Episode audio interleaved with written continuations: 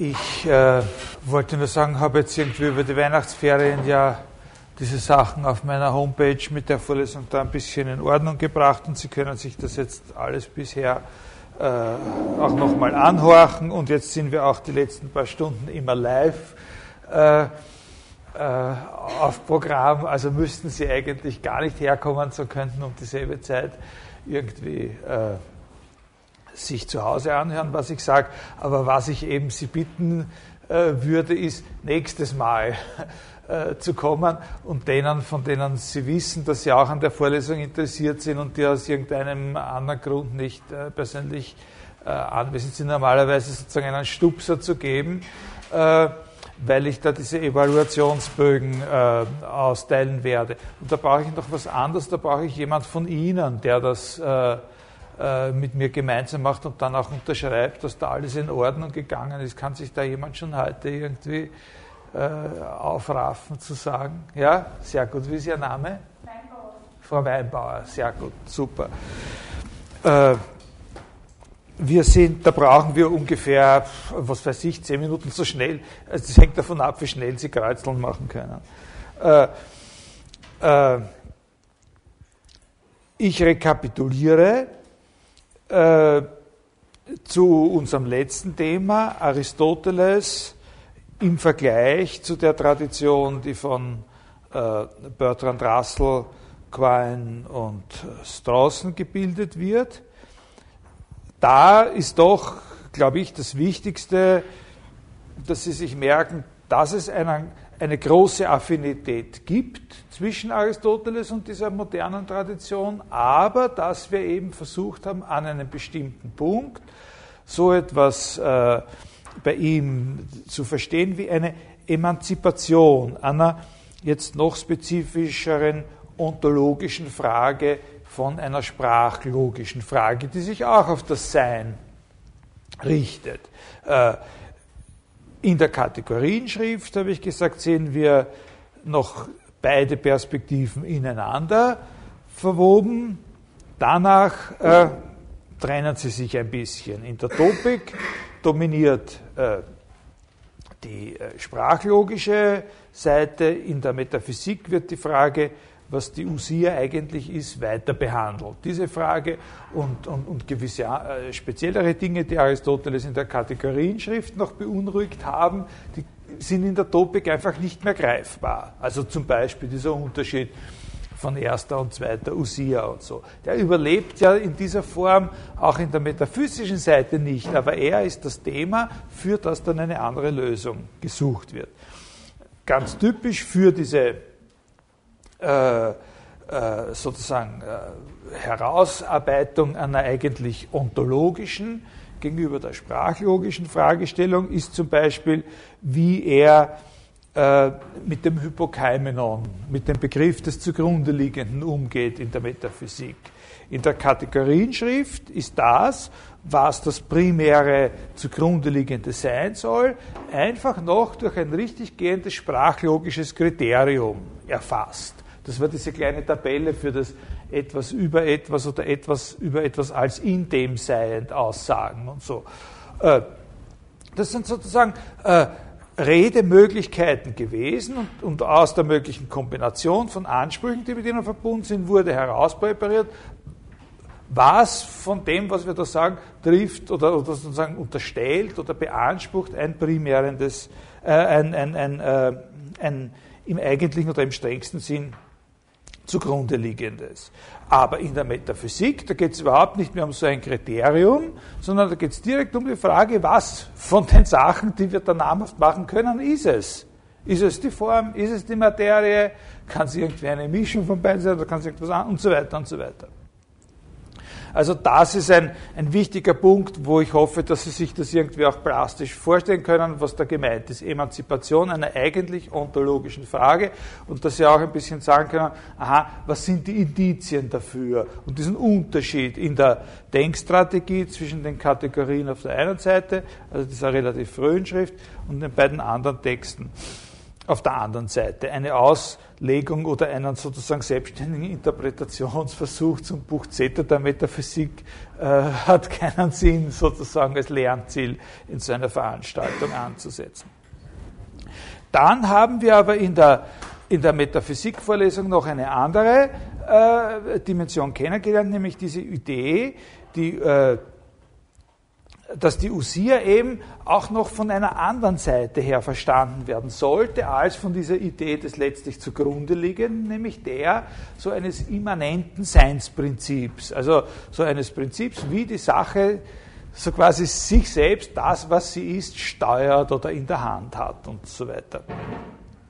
Das bedeutet, wenn man das äh, äh, ernst nimmt, dass zum Beispiel nicht alle Dinge eine solche Usia haben. Also nicht alle Dinge haben so ein, ein Wesen von dieser Sorte. Zum Beispiel nicht die Artefakte. Die existieren in dem hier gemeinten grundlegenden Sinne nicht selbstständig. Das heißt natürlich nicht, dass es keine Artefakte gibt. Ne? Aber die haben eben das Prinzip ihres Seins nicht in sich oder nicht in der Weise in sich wie ein Individuum einer natürlichen Gattung.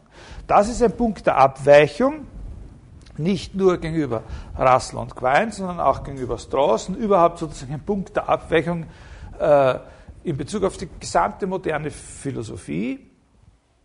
Bei Straußen zum Beispiel so, dass dieses zentral, diese zentrale Vorstellung eines, Sie erinnern sich da so eines Feature wie Musik oder Schnee oder so, das in Raum und Zeit instanziert wird, diese dieser, dieser allgemeine Begriff des Feature, der ist eben noch viel, viel abstrakter als der aristotelische Begriff eines Dinges, das in sich selbst ein Prinzip hat, durch das es ist, was es seinem Wesen nach ist.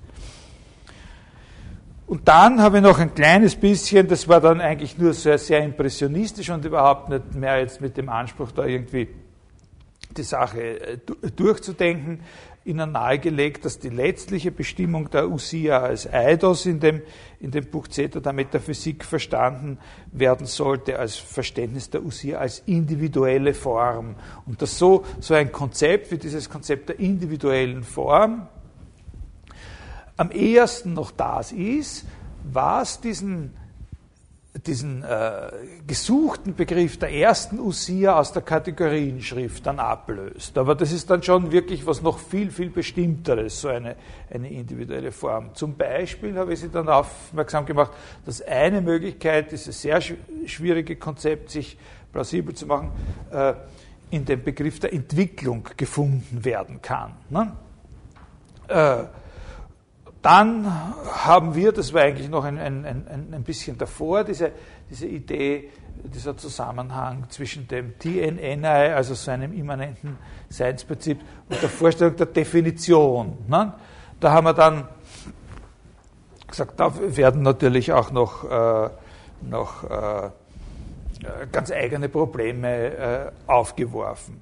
Und wenn wir jetzt äh, zu neuen anderen Problemstellungen, also in diesen letzten äh, Stunden zu noch einem neuen Schwerpunkt übergehen, dann könnten wir auch gleich bei dieser Sache ansetzen, wenn wir da einen, eine Kontinuität äh, schaffen wollen. Denn offensichtlich ist es bei dieser, ist, ist bei dieser Frage, wie ist denn das möglich, dass ausgerechnet das, was als immanentes Prinzip des Seins, also diese Selbstbezüglichkeit der Sache, äh, verstanden werden soll, dass ausgerechnet das in einem Logos, also in etwas, was wir sagen, äh, zum Ausdruck kommen soll. Also offensichtlich ist da ein Punkt erreicht, wo nach dieser Auseinandertrennung von sprachlogischer und ontologischer Überlegung noch einmal das Verhältnis von Sprache und Sein problematisch wird, und zwar auf einen vielleicht sogar noch irgendwie radikalere oder beunruhigendere Weise, als das am Anfang der Fall war. Also gerade dort, so scheint es zumindest uns aus unserer heutigen Sicht, wo äh, die Ontologie von der sprachlogischen Perspektive sich so weit wie möglich entfernt hat, dort scheint sie dann noch einmal ein Problem mit dem Verhältnis von Sein und Sprache zu haben. Weil es da jetzt eben gar nicht mehr darum geht, wie, äh, äh, bei diesen Fragen nach erster und zweiter Usia in der Kategorieschrift, den besonderen Logos zu finden, äh, in dem das Wesen der Sache erfasst werden kann. Sondern jetzt geht es darum, ob die Usia, wenn sie ein immanentes Seinsprinzip der Sache ist, überhaupt durch einen Logos, irgendeinen, also welcher immer das auch sein mag, also welche Art zu reden, das immer sein mag, erfasst werden kann, ob das überhaupt einen Sinn hat. Jetzt müssen Sie allerdings an diesem Punkt, äh, muss man schon sehr, sehr vorsichtig sein. Wenn man sagt, aha, das ist ein Punkt, wo das Verhältnis von Sprache und Sein noch grundsätzlicher thematisiert werden kann. Das heißt nur, und ich habe auch gesagt, aus unserer Perspektive schaut das aus. Das heißt nur, dass so quasi wir bemerken, dass an diesem Punkt eine Problemstellung möglich geworden ist. Aber das heißt nicht, dass diese Problemstellung oder diese Schwierigkeit oder diese sozusagen Irritation, die wir da sehen, auch wirklich sofort wahrgenommen oder behandelt werden müsste. Und es ist auch überhaupt nicht gesagt, auf welche Weise, wenn sie wahrgenommen wird. Also ich glaube zum Beispiel, dass diese Art von Fragestellung oder Problem von Aristoteles selbst gar nicht direkt wahrgenommen worden ist oder ihm, ihm sehr schwer verständlich zu machen gewesen wäre. Und, äh, und es gibt auch in der Tat wirklich gute Motive. Das sage ich jetzt nicht nur so nebenher, sondern das ist wirklich mein, mein, meine Überzeugung. Es gibt gute Motive zu sagen, dass da gar keine sinnvolle Fragestellung äh, vorliegt. Davon dass mit der Sprache, ich, ich sage nicht, da liegt keine sinnvolle Fragestellung vor, ich sage nur, da gibt es wirklich gute Motive, das zu sagen, dass das keine sinnvolle Fragestellung ist. Diese Frage, na wie ist es denn überhaupt möglich, dass das, was ausgerechnet das innere Seins- und Organisationsprinzip der Sache ist, in einem Logos, in einer Definition zum Ausdruck kommen soll. Davon, dass mit der Sprache, wenn man gewisse Regeln äh, beachtet, ein, ein, ein systematischer Bezug auf von der Sprache verschiedene Items möglich ist, muss man ausgehen, könnte jemand sagen, wenn man philosophieren will. Das kann man nicht in einer so radikalen Weise problematisieren. Wenn man das problematisiert, wird man weder mit der Philosophie noch mit sonst mit einer Wissenschaft noch mit irgendeiner nützlichen Kommunikation auch nur anfangen können. Das ist eine Einstellung, das ist auch eine Einstellung. Und ich bin wirklich nicht sicher, ob sie nicht letzten Endes die vernünftigste Einstellung zu der ganzen Sache ist. Es ist ja mit dieser Einstellung nicht gesagt, äh, dass das, das, was ich, die Beziehung von Sprache und Welt eine völlig unproblematische wäre. Das ist ja nicht gesagt. Es ist nur gesagt, dass man, wenn man sie in einer so radikalen Weise problematisiert, man am besten sich überhaupt irgendwo in einen Winkel setzt und wartet, bis alles vorbei ist. Also, äh, es ist nur gemeint, wenn wir es für prinzipiell problematisch halten, dass oder ob Sprache jemals sagen kann, was etwas ist, dass es dann vielleicht gar keinen Sinn hat, darüber nachzudenken, wie es funktioniert. Wenn wir, wenn, wenn, wir, wenn, wir wirklich zutiefst unsicher sind, ob es überhaupt möglich ist, dann hat es keinen Sinn, darüber nachzudenken, die ganze Zeit, wie es geht. Ne? Also wie immer das bei oder mit Aristoteles sein mag. Wir wissen, auf der anderen Seite, dass in der christlichen Tradition, die seine Philosophie aufgenommen hat und, und auch wirklich weiterentwickelt hat, natürlich nicht das einzige, ne? Und insbesondere bei Thomas von Aquin, dieses, genau dieses Problem auf einmal wirklich da war und gefühlt worden ist. Genau eben dieses Problem, von dem ich gesagt habe, aus der Perspektive des Aristoteles ist das vielleicht gar kein sinnvolles Problem. Aber wir wissen, dass im Hochmittelalter für die christliche Aristoteles-Rezeption dieses Problem sehr wohl auf einmal da war, gefühlt und äh, gespürt worden ist und nach einer Lösung verlangt hat. In der Form nämlich, dass gefragt worden ist, und zwar genau in dieser radikalen Weise, die ich da vorher beschrieben habe, in dieser Problematisierung des Bezuges von Sprache auf Welt, dass also gefragt äh, äh, worden ist nach der Adäquatheit, jetzt zwar nicht von Sprache, aber von Intellekt und Welt. Das Wichtige ist nicht dieser Unterschied zwischen, ob man jetzt sagt, Sprache oder Intellekt oder so. Das ist dabei nicht, äh, nicht von besonderem Belang. Wichtig ist, dass die Frage eben jetzt nicht mehr lautet, welche Art von Rationalität ist der Welt adäquat, sondern sie lautet, wie ist es überhaupt möglich, dass irgendeine Art von Rationalität der Welt oder der Wirklichkeit adäquat ist. Das ist etwas Neues. Nachdem wir aber hier keine Vorlesung über mittelalterliche Philosophie und so weiter und so weiter, äh, werden wir uns nicht darüber unterhalten, warum und wie das auf einmal aufkommt. Aber es kommt auf und es gibt, äh, es gibt natürlich auch Antworten dazu. Das ist eine Problemstellung, die da jetzt da ist, die die Ontologie in der Neuzeit auch noch beschäftigt hat, und zwar zentral beschäftigt hat, zu Zeiten, wo sie sich schon längst von den aristotelischen Lehren befreit hatte oder befreit zu haben glaubte, die bei Thomas zum Beispiel noch völlig unbestritten waren. Also zum Beispiel bei Kant. Das ist, das ist bei Kant, bei jemandem, den man wirklich nicht im Verdacht haben kann, dass er da irgendwie ein, ein Aristoteliker oder Thomist oder sowas war. Bei Kant ist das noch voll da. Und ich brauche Ihnen, um Ihnen das zu erklären, überhaupt nichts über, über irgendwelche Thesen oder über die Philosophie von Kant äh, erzählen. Gar nichts brauche ich Ihnen sagen. Ich brauche Ihnen nur diese eigentlich berühmteste und, und interessanteste Stelle von, äh, die es in, im, im, Werk von Kant äh, gibt, kurz vorlesen. Also das ist so ein Geheimtipp, wenn Sie irgendwie mal, wenn die sagen, was ist denn das Wichtigste, was man über Kant wissen sollte, oder das wichtigste Kant-Zitat. Also mein heißer Tipp ist eben diese paar Zeilen aus dem äh, aus dem Brief, den er am 21. Februar 1772 an einen gewissen Herrn Markus Herz geschrieben hat. Also das ist lang, lang bevor die Kritik der reinen Vernunft erschienen ist, aber zu dem Zeitpunkt, er das erste Mal sozusagen einen Begriff davon gehabt hat, was das für ein Werk sein sollte, diese Kritik der Vernunft. Und da gibt es also diese ganz berühmte, äh, ganz berühmte, da kündigt er das an. Ne? Das war der Mensch, der mit ihm diese Diskussion führen, die damals obligat war, zur, wie er seine, seine, seine Dissertation eingereicht hat. Also die Dissertation war so eine Schrift, die ihm dann verteidigt werden musste. Und da hat es ihm, das ist eben nicht so, das ist eine Spur mehr geregelt gewesen wie bei uns die Rigorosen. Bei uns, wenn sie Rigorosen machen, da haben sie halt diese zwei Prüfer und einen Vorsitzenden und alle äh, stellen mehr oder weniger gezielt oder ungezielt irgendwelche Fragen.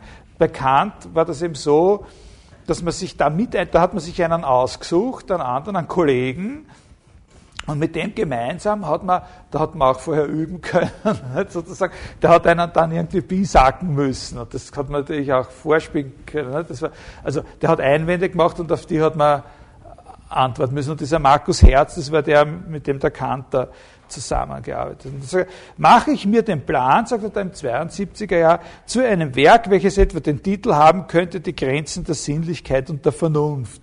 Also das ist die Stelle, aufgrund derer der Peter Strawson sein, sein erstes Kant-Buch dann auch genannt hat, The Bounds of Sense. Ne? Äh, ich dachte mir darin zwei Teile, einen theoretischen und einen praktischen, da sehen Sie, der erste, da sehen Sie noch einen wirklich sehr eigentümlich ganz anderen Plan. Nicht? Der erste enthielt in zwei Abschnitten Phänomenologie, zweitens die Metaphysik und zwar nach Natur und Methode. Der zweite würde enthalten allgemeine Prinzipien des Gefühls, des Geschmacks und der sinnlichen Begierde. Und zweitens dann noch im zweiten Teil erste Gründe der Sittlichkeit. Äh, indem ich den theoretischen Teil in seinem ganzen Umfang und mit den wechselseitigen Beziehungen aller Teile durchdachte, so bemerkte ich, dass mir noch etwas Wesentliches mangele, welches ich bei meinen langen metaphysischen Untersuchungen sowie auch die meisten anderen außer Acht gelassen hatte. Also Sie müssen bedenken, dass wenn Kant damals im Jahre 1772 gestorben wäre, ja, und diese ganzen Sachen nicht geschrieben hätte, Kritik der reinen Vernunft, das ganze Clip, dann wäre er auch einer der größten Philosophen in der modernen philosophischen Tradition gewesen. Der war schon wer. Also diese Dissertation, die er zwei Jahre vorher gemacht hat, die könnte man auch als ein Werk sozusagen mindestens im, im, im, also es ist eigentlich jenseits dessen, was die bedeutendsten Leibnizianer seiner Zeit gewesen sind. Er war auch ein bedeutender Mann gewesen. Also der war schon wer. Also wenn der sagt, er hat sozusagen was Wichtiges vergessen in seiner bisherigen Philosophie, dann heißt das was. Das heißt nicht nichts. Ne? Äh, bemerkte ich, dass mir noch etwas Wesentliches mangele, um das überhaupt schreiben zu können, dieses Werk. Ne? Hat ihm was Wichtiges gefehlt, was ich bei meinen langen metaphysischen Untersuchungen so wie andere außer Acht gelassen hatte und welches in der Tat den Schlüssel zu dem ganzen Geheimnis der bis dahin sich selbst noch verborgenen Metaphysik ausmacht. Ich frug mich nämlich selbst, auf welchem Grund beruht die Beziehung desjenigen, was man in uns eine Vorstellung nennt, auf den Gegenstand? Was ist eigentlich der Grund dafür, dass es möglich ist, jemals irgendwie etwas, was in uns eine Vorstellung ist, auf einen Gegenstand, der von uns und von dieser Vorstellung verschieden ist, zu beziehen? Genau diese Frage. Ne? Genau diese Frage, genau diese Problematisierung, wo, man sagt, wo ich gesagt habe, das wäre dem Aristoteles wirklich absolut spanisch vorgekommen, aber im Hochmittelalter, in der christlichen Aristoteles-Rezeption, ist das schon eine Frage. Eben diese berühmte Frage der Adequatio äh, Rei et Intellectus. Nicht? Äh, und bekannt, äh, nachdem das so viele hundert Jahre Frage war und alle Leute irgendwelche Antworten gegeben haben, kann der Kant noch immer sagen, in Wirklichkeit ist noch nie jemandem klar gewesen, worum es bei dieser Frage geht. Auch mir nicht. Und, äh, und, und, und ist sozusagen, und hat das Bewusstsein, dass er was völlig Neues machen wird, weil er auf das jetzt eine ganz andere Art von Antwort geben wird, als ihr vorher gegeben habt. Also das ist ganz wichtig, dass Sie sehen, da gibt es irgendwann in der Zeit zwischen Aristoteles und Thomas verändert sich etwas, das eben genau in unserem Gebiet Ontologie ne, äh, sozusagen eine andere Art von, äh, von Fragestellung äh, möglich wird. Und das heißt nicht, dieses Möglichwerden von Fragestellungen heißt ja nicht, dass die Leute auf einmal draufkommen, dass man irgendwas sagen kann, was man vorher nie sagen konnte. Oder ein neues Wort. Das heißt, dass etwas, was man vorher für lächerlich und uninteressant gehalten hat, auf einmal interessant ist. Natürlich hätte, also ich, wie gesagt, ich bin der Ansicht, wenn man dem Aristoteles gesagt hätte, das ist die Hauptfrage der Philosophie, hat er gesagt, Leute, wenn ihr euch mit dem herumquält, werdet ihr es nie zu einer Philosophie bringen. Wenn es nicht davon ausgeht, dass das funktioniert, was wollt ihr dann? Aber da sind wir eben in einer anderen Welt. Ne? Äh, also eine besonders interessante Frage wäre natürlich, ob diese Frage nach der Adäquatio dann irgendwann einmal in der Geschichte der Philosophie bis heute ihre, jetzt, das ist ein kleiner Witz, nicht? sozusagen adäquate, nämlich ihre sprachphilosophische Formulierung wiedergefunden hat. Das ist ja nicht sicher. Da können wir auch nicht drüber reden. Aber es ist ja nicht sicher, ob diese sprachlogische Transformation der Ontologie, von der wir in diesem Semester ausgegangen sind, ob die überhaupt diese Frage sozusagen noch in ihrem Register hat oder ob der diese Frage nicht verloren gegangen ist. Wir haben ja eigentlich nichts davon bemerkt, wie wir darüber äh, gesprochen haben, über Russell, Quine und so weiter. Also gut. Äh, wir haben gesehen, dass bei Aristoteles so wie bei Strawson der Gedanke eine sehr wichtige Rolle spielt, dass eben das Sein auf vielfache Weise ausgesagt werden kann, dass es aber einen ausgezeichneten Sinn von Sein, und zwar im Sinne des existenziellen Seins gibt, dass, wenn es nicht etwas gäbe, was in diesem primären Sinn ist, das Seine den anderen Bedeutungen und mit seinen anderen Gewichtungen auf keinen Fall ausgesagt werden könnte. Bei Strawson sind das Gegenstände in Raum und Zeit, bei Aristoteles sind das etwas strenger gefasst, eben Individuen, die so ein inneres Prinzip ihres Daseins haben. Also paradigmatischerweise, das haben wir jetzt in dieser Vorlesung nicht ausführlich genug darstellen können, paradigmatischerweise Individuen, die einer natürlichen Art angehören. Äh, und das Auszeichnende dieser Individuen ist eben, dass sie so ein Prinzip des wesenhaften Seins zu haben scheinen, im Unterschied zu Artefakten oder zum Beispiel zu abstrakten Entitäten, mathematischen Gegenständen oder so. Oder eine andere Art von abstrakten Gegenstand, wenn man nicht immer nur an Zahlen denken will, wäre zum Beispiel eine Sprache. Genau dieser Punkt aber mit diesem immanenten Seinsprinzip, der wird zu einem ganz, ganz kritischen und empfindlichen Punkt, wenn diese Philosophie des Aristoteles in einem Geist angeeignet werden soll oder weitergeführt werden soll, für den schlechthin alles, das ganze Universum und alles Einzelne in ihm, seinen letzten Seinsgrund außer sich hat, in einem für alles zuständigen Schöpfer. Da entfällt ja sehr viel vom Reiz dieser ganzen Begriffsbildung seines immanenten Seinsprinzips, wenn man, wenn man ganz fest daran glaubt, dass es eigentlich nichts gibt, was nicht von einem erschaffen worden wäre dann gibt es ja auch nichts, woraufhin gesehen sich diese Art von Frage überhaupt auszahlt. Außer vielleicht eben diesen Schöpfer selbst. Dann gibt es sozusagen höchstens, wenn überhaupt, eine einzige äh, Sache, die in diesem eigentlichen und grundlegenden Sinne ist, weil sie die einzige ist, die den Grund ihres Seins überhaupt in sich haben kann. Wenn alles von einem geschaffen worden ist, dann kann es eben höchstens einen geben, der den Grund seines Seins nicht außer sich hat. Aber wenn man sich die Frage so stellt, muss man wirklich, also es ist eine sehr delikate Sache, ist nicht so eine platte Angelegenheit, wie es da so auf dem ersten Anhieb äh, klingt. Äh, wenn alles von einem geschaffen worden ist, dann ist klar, dass alle jene geschaffenen Sachen den letzten Grund ihres Seins außer sich haben. Das kann man unterschreiben. Aber dadurch wird nicht automatisch klar, dass man sagen dürfte, dieser eine hätte im Unterschied dazu den Grund seines Seins in sich. Man kann schon sagen, okay, äh, wenn das so ist, dass alles von einem geschaffen worden ist, dann hat ihm alles dieses Geschaffene den Grund Seins, das ist ja mehr oder weniger tautologisch. Aber ob man das umkehren kann dazu, dass man sagt, aha, und dieser eine muss ihn aber in sich haben, das ist nicht so einfach. Da gibt es noch verschiedene, wie sollte denn das sein, dass er ihn in sich hat? Den Grund seines Seins. Wie soll man sich das vorstellen?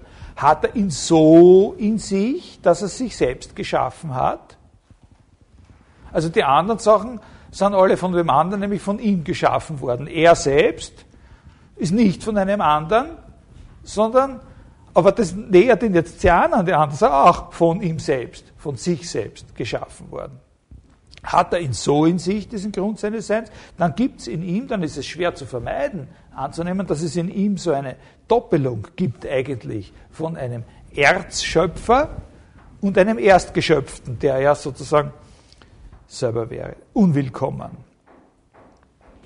Es könnte aber auch sein, dass jemand, und, und, und darum ist das eben noch nicht klar genug, man kann sich auch was ganz was anderes dabei denken, nämlich man kann sich auch dabei denken, dass er den Grund seines Seins insofern in sich hat, als er einfach überhaupt nicht geschaffen ist. Dass er unerschaffen ist. Man könnte dann eventuell sprechen von einem sozusagen, bei diesem Schöpfer von einem grundlos Seienden. Ne? Also es gibt zwei Möglichkeiten. Äh, wenn man sagt, alles andere ist von ihm geschaffen, dann gibt es eben zwei Möglichkeiten, ihn diesem anderen gegenüberzustellen. Man kann sagen, gut, er ist im Unterschied zu allem anderen, ist er einfach von sich selbst geschaffen. Aber es gibt auch noch eine andere Möglichkeit, nämlich zu sagen, er ist einfach nicht geschaffen keins von beiden ist besonders leicht vorzustellen. Ne? Und das wäre schwierig, jetzt sozusagen das abzuwägen oder so. Aber möglich ist, ist, ist, ist beides. Weil nämlich ein Unterschied ist, oder sagen wir so, äh, wenn man diese zweite Möglichkeit ergreift und sagt, aha, Gott ist eben im, im Unterschied zu allem, dem, was er geschaffen hat, nicht geschaffen einfach nicht geschaffen. Da vermeide ich es zu sagen, er hat sich selbst und daher muss es in ihm noch einen Unterschied und so. Also irgendwie muss er sich selber schon ein bisschen voraus gewesen sein, damit er sich dann und diese ganzen Probleme. Das ist ein Vorteil vielleicht, auf den ersten Blick ein Vorteil dieser Redeweise, dass man sagt, er existiert ohne dass er, er, ist, er existiert unerschaffen. Also da gibt es auch dieses, dieses Wort unvordenklich oder so. Man kann, also ohne dass man e-, eben so annehmen muss, dass das sich voraus gewesen wäre und dann sich entschlossen hat, naja gut, ich könnte so bleiben, na gut, also soll ich mich schaffen, ich mich, also schaffe ich mich. Also da, äh, aber auch da gibt es Probleme. Es ist nämlich ein Unterschied, nämlich mit diesem Begriff des Unerschaffenen gibt es ein Problem. Es ist ein Unterschied, ob ich von einer Sache sage, dass sie nicht von einer anderen erschaffen wurde, also dass es keine andere gibt, von der sie erschaffen wurde, oder ob ich sage, dass sie schlechthin unerschaffen ist.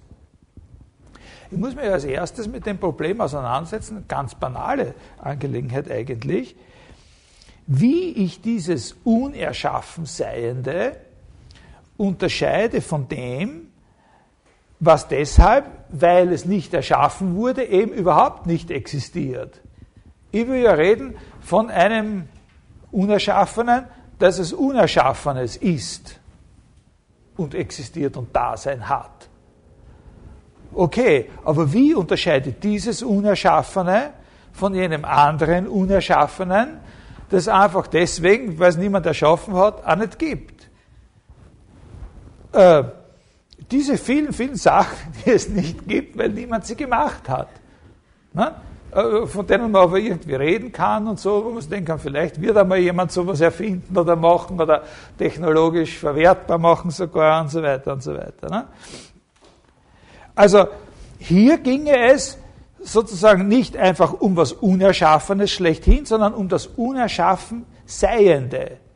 Aber so ein Sein, das weder von etwas anderem noch von sich selbst geschaffen ist, sondern das, so möchte man sagen, einfach ist, das ist ja überhaupt radikal unvergleichlich dann mit allem, was wir als Seiend im Sinne von geschaffen oder mich auch sich selbst schaffend verstehen oder meinen.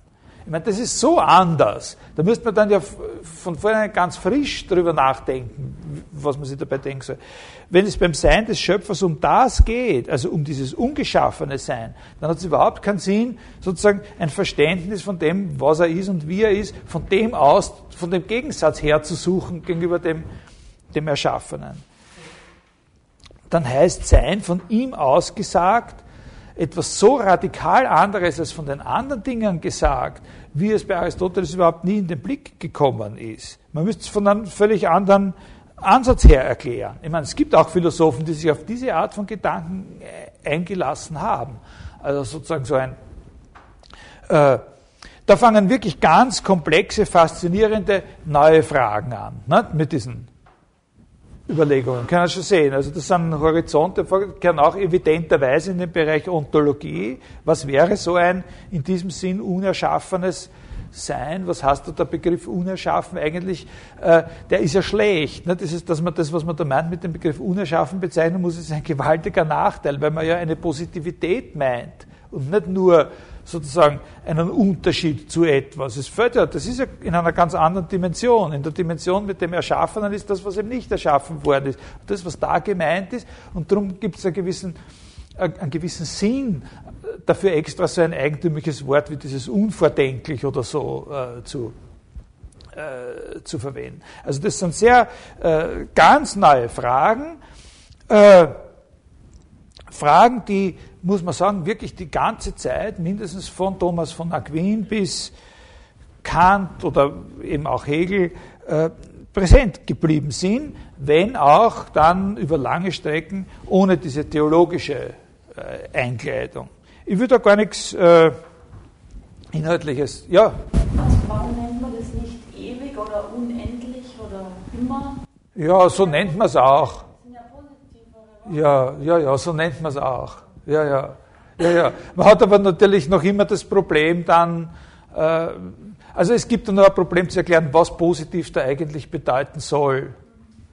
Also, das ist eine schwierige Sache. Damit können wir uns jetzt nicht befassen, was, was das, aber, na, kann schon sein, dass wir auf das nochmal kommen. Nicht in der heutigen Stunde, aber in der nächsten Stunde mit ein bisschen was auch über Kant sagen, über so Gottesbeweise beim vorkritischen Kant und da kommen wir auf dieses Problem mit dem Positiven sogar nochmal. Okay. Äh, äh, also wirklich, ich will mich da nicht weiter verbreiten, nur eine kleine Andeutung, etwas, damit Sie sehen, was für Arten von Überlegungen da in Frage kommen. Könnte zum Beispiel jemand kommen in dieser theoretischen Situation und sagen, machen wir es uns ein bisschen leichter, versuchen wir doch einmal diesen Begriff des Unerschaffenen eindeutig zu machen und sozusagen zu befreien von dieser Zweideutigkeit, dass das einerseits eben dieser Gott sein könnte, der da ewig, nicht? Und, und auf der anderen Seite ganz einfach die Sachen, auf die vergessen wurde, sie zu, sie zu machen. Äh, machen wir diesen Begriff des Unerschaffenen eindeutig. Denn, könnte diese Person sagen, die Vorstellung von etwas, was deshalb, weil es nicht erschaffen wurde, nicht ist, ist ein Blödsinn. Der Schöpfer hat alles erschaffen. Es gibt nichts, was nicht erschaffen, was, was nicht geschöpft wurde, was nicht erschaffen wurde. Der Schöpfer hat alles erschaffen. Der hat nicht irgendwas, was er hätte erschaffen können, dann nicht erschaffen. Der hat sich nicht irgendwas vorbehalten und hat es nicht gemacht, was er hätte machen können. Der hat sozusagen seine Schöpfungsmacht auch wirklich ausgeschöpft. Äh, das ist der Sinn des göttlichen Attributes der, der Allmächtigkeit. Und das ist eine Frage innerhalb dieses Komplexes, den man als Theodizee-Problem bezeichnet. Unerschaffen zu sein heißt Gott sein. Auf diese Weise könnte man äh, die Fragestellung ein bisschen schlanker und griffiger äh, machen. Aber wie gesagt, auch da kommen dann wieder andere Schwierigkeiten. Was ist jetzt aber dann, wenn man das so sagt, was ist dann mit diesen ganzen Sachen, von denen wir uns irgendwelche Vorstellungen bilden und die es nicht gibt? Da könnte man dann auf die Idee kommen zu sagen, aha, in Wirklichkeit gibt es drei Bedeutungen von Sein. Das, was nur in unseren Vorstellungen ist, das, was auch unabhängig von ihnen ist, aber nur ein Geschaffenes ist, und dann das Ungeschaffenseiende. Ne? Das wären so, aber das sind wirklich nur so Blicke auf ein sehr kompliziertes Feld von sehr weit weg. Eben Skizzen, die zeigen, in welchen Richtungen man da organisch weitermachen könnte. Wenn man einmal diese Idee hat, nicht, von diesem einen Schöpfer und, äh, und was dann für neue Fragen aufkommen. Können Sie bitte noch den zweiten Punkt wiederholen? Nur in unseren Vorstellungen, das dritte war das Unerschaffene und das, das zweite, diese drei Kategorien. Na, das, was eben nicht nur in unseren Vorstellungen ist, sondern auch selbstständig, aber geschaffen. Na? Also das, was wir nur in unseren Vorstellungen haben, das, was nicht nur in unseren Vorstellungen ist, aber geschaffen ist, und dann das Unerschaffene. Na? Das wäre so eine Möglichkeit, damit zurechtzukommen. Dann hat man eben für den Begriff des Unerschaffenen echt äh, äh, eine eigene äh, eindeutige Bedeutung. Das ist Gott. Und das äh, was wir in unseren Vorstellungen haben, was es aber nicht gibt, weil Gott es nicht geschaffen hat oder die Welt nicht so geschaffen hat, dass so etwas sich realisieren würde oder realisieren ließe, äh, von dem sagt man halt dann nicht, das ist unerschaffen, von, von dem kann man positiv sagen, das sind halt nur unsere Einbildungen und so weiter. Aber es ist nicht das Ziel dieser Vorlesung oder es entspricht nicht dem Plan dieser Vorlesung, sozusagen jetzt ganz straight von den Fragen, die sich da organisch ergeben, direkt weiterzumachen. Das ist nicht das Design, das wir ausgesucht haben, sondern wir äh, fangen unsere Sache jetzt mit einem Einschnitt in einer wirklich total veränderten intellektuellen Landschaft wieder von vorne an, eben zunächst einmal bei Descartes. Also wir reden wir haben da jetzt noch so drei Stunden. Es wird äh, sich nicht anders ausgehen, als dass wir zu dem letzten Termin, den wir dann noch hätten, irgendwie einen Prüfungstermin daraus machen. Äh, und da reden wir jetzt über Descartes. Nächstes Mal reden wir über noch ein kleines bisschen über Descartes und über den heiligen Anselm. Und in der letzten von diesen Stunden reden wir über Descartes, Anselm und Kant noch einmal ein bisschen. Anfangen tun wir bei Descartes.